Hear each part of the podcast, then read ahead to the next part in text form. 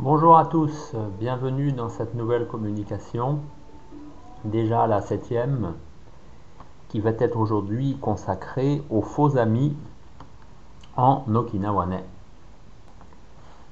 J'ai choisi aujourd'hui de parler avec vous des faux amis en okinawanais.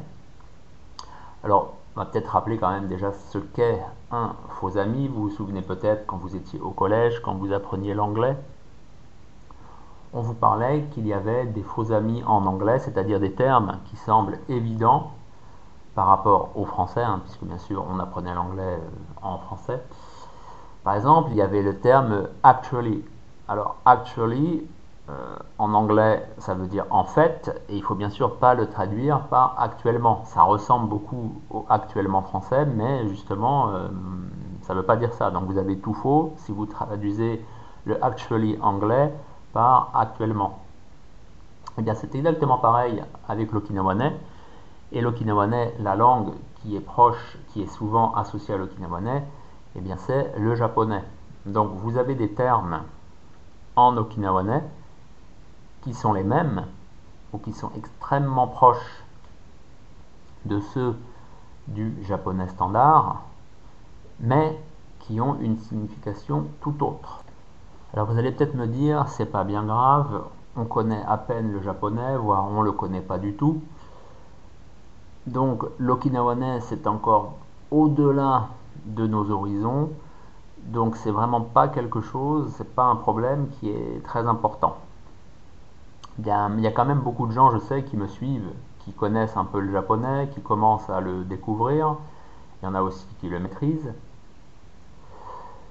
Mais je sais qu'il y en a beaucoup par contre qui ne connaissent pas du tout l'okinawanais et qui justement, quand ils voient ces termes, souvent qui passent par le prisme de l'anglais, parce que souvent ce sont les japono-okinawanais eux-mêmes qui tentent d'expliquer des termes en rapport avec leur culture, en rapport avec les arts martiaux, comme on va le voir dans les exemples que j'ai pris. Donc ces personnes eh bien, on va dire qu'elles choisissent la facilité, c'est qu'elles voient le mot en okinawanais, elles le connaissent, et elles le transcrivent, on peut dire, en japonais, et elles le laissent tel quel, tel qu'elles écrivent, quand elles écrivent, pardon, en anglais. Et là, forcément, on pense, étant donné que c'est une personne de nationalité japonaise qui a écrit, bah, que c'est un terme japonais, et qu'en fait, oui, ça a le sens que l'on connaît habituellement pour ce terme. Sauf que non, puisque c'est un terme en fait okinawanais qui est inscrit dans la culture okinawanaise, qui se réfère à la vision du monde okinawanaise et que la vision du monde okinawanaise n'est pas la vision du monde japonaise au sens de Japon central, au sens de Yamato, comme on dit justement à Okinawa. J'ai donc choisi quatre termes qui sont chacun très différents et qui sont issus de champs lexicaux assez variés pour justement voir avec vous ces faux amis. Alors, il y a le terme de samouré, il y a le terme de boussa ou de boucha, il y a le terme de ougan et il y a le terme de nishi. Commençons par le terme de samouré. Souvent, quand les Japonais évoquent ce terme, ils le transposent en japonais, ce qui devient samouraï. Et là, on pense au samouraï que l'on voit dans les films, c'est-à-dire ce fameux guerrier, l'homme avec ses deux sabres qui sert son seigneur jusqu'à la mort. Alors il faut déjà savoir qu'en japonais même, le mot de samouraï ne désigne pas la même personne selon les époques. Durant l'époque de Heian, ce terme désignait un homme qui gardait les temples ou les palais de la noblesse. Ça, c'était à peu près aux environs de l'an 1000. Ça a duré comme ça jusqu'en 1200.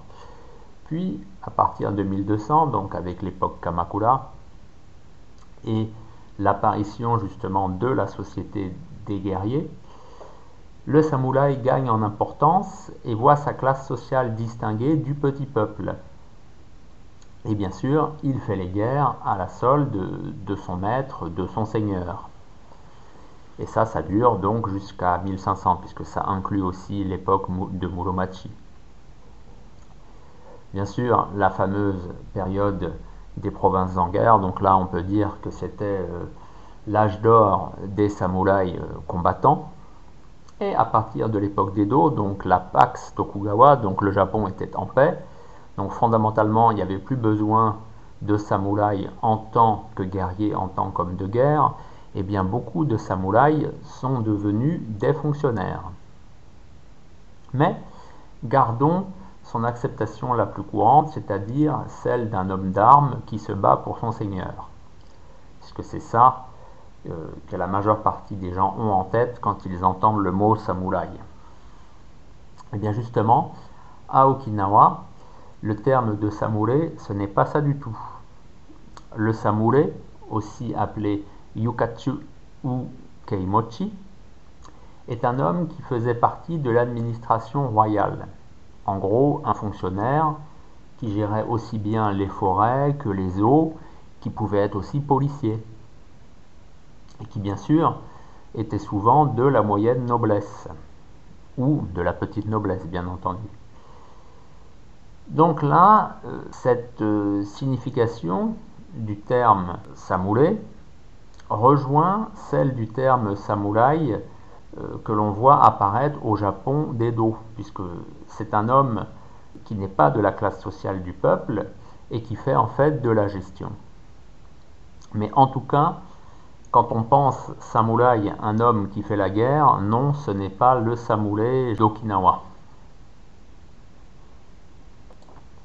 Ensuite, nous avons le terme de boucha ou boussa. Donc c'est un terme qui s'écrit avec deux caractères.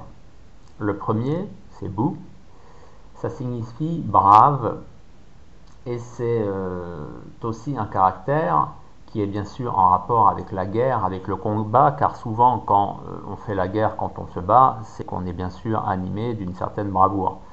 Donc ce sens de guerre, de combat, c'est le deuxième sens de ce caractère bu. Ensuite, le second caractère, donc qui se lit si, pardon, chi, sa, cha, lui désigne fondamentalement un homme adulte.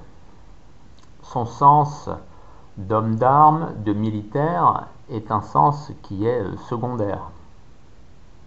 Il a aussi une autre acceptation, ce caractère, il désigne quelqu'un qui a des qualifications, des savoirs dans quelque chose. Par exemple, quand vous êtes docteur d'une université, en japonais, même en chinois c'est les mêmes caractères, mais en tout cas en japonais et en okinawanais, euh, ça se dit hakushi qui après peut être aussi prononcé Hakase, mais fondamentalement c'est Hakushi. Pareil, quand vous avez une licence, là c'est le Gakushi, donc c'est que vous avez euh, des capacités, vous avez passé des examens et vous avez une licence universitaire. Donc le sens le plus commun pour ce terme composé euh, de Bushi, donc c'est-à-dire quand on voit ces deux caractères, euh, c'est celui euh, de samouraï en fait. Ça rejoint cette notion de samouraï que je viens d'évoquer un peu avant. C'est un homme qui appartient à la caste des guerriers et c'est cette catégorie sociale qui est passée sur le devant de la scène au Japon à partir de l'époque euh, de Kamakura et qu'il est resté durant toute l'époque d'Edo, en fait, jusqu'à ce que le Japon fasse la restauration de l'empereur Meiji et fasse table rase de son passé.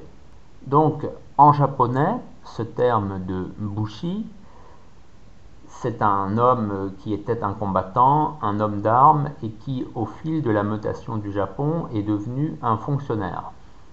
Ça, c'est pour le Japon, le Japon central, le Japon métropolitain, ce qu'Okinawa, on désigne comme Yamato, mais à Okinawa, ce n'est pas ça du tout. Un Boussa, c'est un expert en arts martiaux, tout simplement. Puisque comme je viens de le dire, Bou, c'est ce qui touche à la guerre et de façon filée tout ce qui touche au combat, et donc aux techniques de combat, et de là, les arts martiaux. Ça, c'est Bou. Et le caractère donc qui se lit ça ou chat, euh, eh bien, comme je l'ai dit, c'est l'homme. Donc c'est un homme qui est doué, versé dans les arts martiaux. Autrement dit, un expert, un maître dans les techniques de combat. Et à Okinawa, eh bien, les techniques de combat, c'était bah, ce qui se nomme Tuudi, c'est-à-dire Toode en japonais, c'est-à-dire l'ancêtre du karaté en fait. Donc, un busha, un busa, donc avec ces deux caractères qui peuvent se dire bushi en japonais c'est un maître de karaté, ni plus ni moins. Mais ce n'est aucunement un guerrier. C'est faire une grande erreur que de traduire ce caractère par guerrier en l'assimilant au bushi que j'ai évoqué quand j'ai commencé à parler euh, de ce terme. Alors, faites-vous une faveur, c'est vraiment un conseil que j'ai à vous donner. Arrêtez de voir des guerriers partout. Déjà parce que c'est minoratif pour ceux qui appartenaient à cette euh, catégorie sociale, et aussi parce que ça montre que vous ne connaissez pas bien Okinawa. Un troisième faux ami, qui est le terme okinawanais dugang. Alors, il ne faut pas le confondre avec le terme japonais qui se lit haijo mais qui s'écrit exactement de la même façon, c'est-à-dire que c'est composé de deux caractères. Le premier, c'est prier, et le deuxième, c'est le lieu. Ce terme de haijo en japonais désigne un lieu saint où l'on prie. Un sanctuaire, bien entendu, mais aussi un cimetière, surtout tout ce qui est cimetière lié à la famille impériale. Et de façon élargie les tertres funéraires. À Okinawa, et donc en okinawanais, ce terme se dit Ugang, parfois aussi Uganju, mais souvent c'est Ugang tout simplement. Et en fait, un Ugang, c'est un lieu sacré. Alors vous allez me dire, tout à l'heure, Haijo c'était un lieu saint, et là, Ugang c'est un lieu sacré. En effet, la signification de chaque terme est assez proche, mais ce qu'il désigne, c'est bien différent. Puisque l'ougang, parfois, est aussi désigné sous le terme d'utaki, même si dans les faits, il y a une nuance entre les deux. Puisque l'utaki, par exemple, est plus important, à tous les sens du terme, on peut dire que c'est un sanctuaire. On parle aussi parfois de mui. Alors, Ougang, justement, c'est un lieu sacré qui parfois se trouve dans la forêt, c'est pour ça que c'est mui. C'est un lieu où l'on prie, c'est un lieu de culte. Parfois, c'est juste une pierre, donc on se tient devant une pierre et on prie. Parfois, c'est un petit hôtel qui abrite une divinité, un esprit. Autre terme dont il faut se méfier quand on s'intéresse à Okinawa, c'est le mot de Nishi. Alors vous allez me dire, oui, euh, Nishi, on connaît, c'est l'ouest. Mais justement, c'est pour ça que c'est vraiment un faux ami. C'est que en okinawanais, c'est le nord. Donc c'est embêtant, puisque si un okinawanais vous indique cette direction et que vous entendez Nishi et que vous faites route vers l'ouest alors qu'en fait c'est vers le nord, et eh ben vous vous trompez réellement de route. Alors bien sûr, à l'écrit, avec les caractères chinois, ce n'est pas possible de se tromper, puisque le caractère du nord qui se prononce Nishi n'est pas le même que le caractère de l'ouest qui se prononce lui aussi Nishi en japonais standard. Mais à l'oral, en effet, il est possible qu'il y ait, comment dire, un malentendu, que l'on confonde et que tout tombe à côté. Alors, ce terme de Nishi, en okinawanais, viendrait de Ni. Ni, qui est la direction du nord dans les douze rameaux célestes. On parle par exemple de Ninufar. On trouve aussi ce nord Nishi dans l'expression Nishi nu Udung. Alors Nishi nu Udung, c'est tout simplement le pavillon du nord au château de Shuri. Donc c'est pas du tout le pavillon qui est situé à l'ouest, hein, c'est le pavillon qui est situé au nord. Donc il n'y a pas de doute que Nishi désigne bien le nord. On a aussi Nishinjo, qui est la porte nord, qui n'existe plus à l'heure actuelle, qui était la porte nord du quartier de Koumé.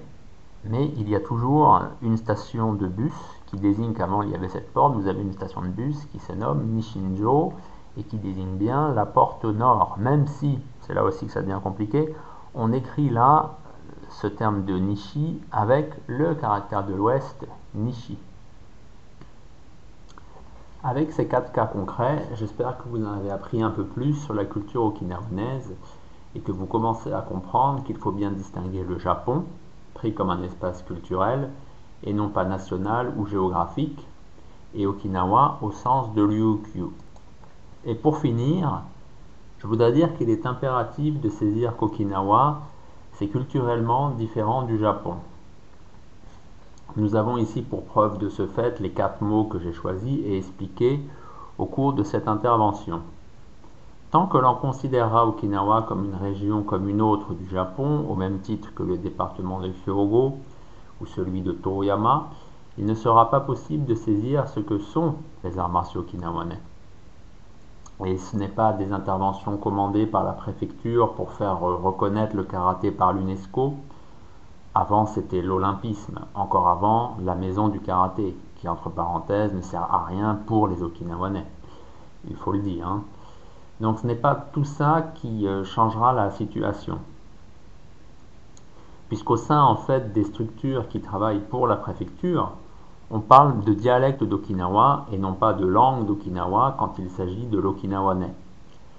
Cela veut dire concrètement que l'okinawanais, pour eux, est un dialecte du japonais standard et qu'en ce sens, il est attaché dans une relation de dépendance au japonais et que donc forcément la culture okinawanaise de la même façon est dépendante de la culture japonaise puisque le dialecte se situe en dessous de la langue comme on le sait.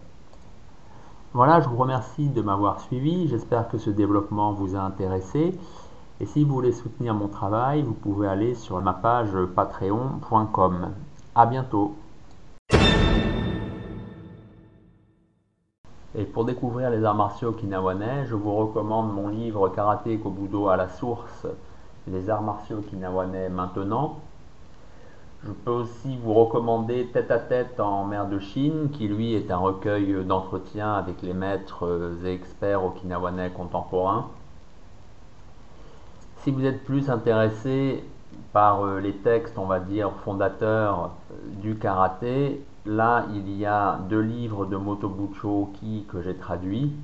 Le premier qui s'intitule Le Karate Jutsu Box d'Okinawa et le second qui s'intitule tout simplement Mon Karate Jutsu. Et pour ceux qui s'intéressent plus aux arts scéniques euh, et les danses en particulier, j'ai édité Passé et présent des arts du spectacle okinawanais et là, je viens de sortir Danse et combat à Okinawa. Voilà, tous ces livres, vous pouvez les trouver sur Amazon. Ils sont également disponibles sur mon site jcjuster.jimdofree.com et éventuellement vous pouvez aussi me contacter via Facebook. Donc on me trouve donc pareil sous mon nom JC Juster sur Facebook. Vous pouvez me contacter et je pourrai vous en envoyer des exemplaires dédicacés si vous le souhaitez.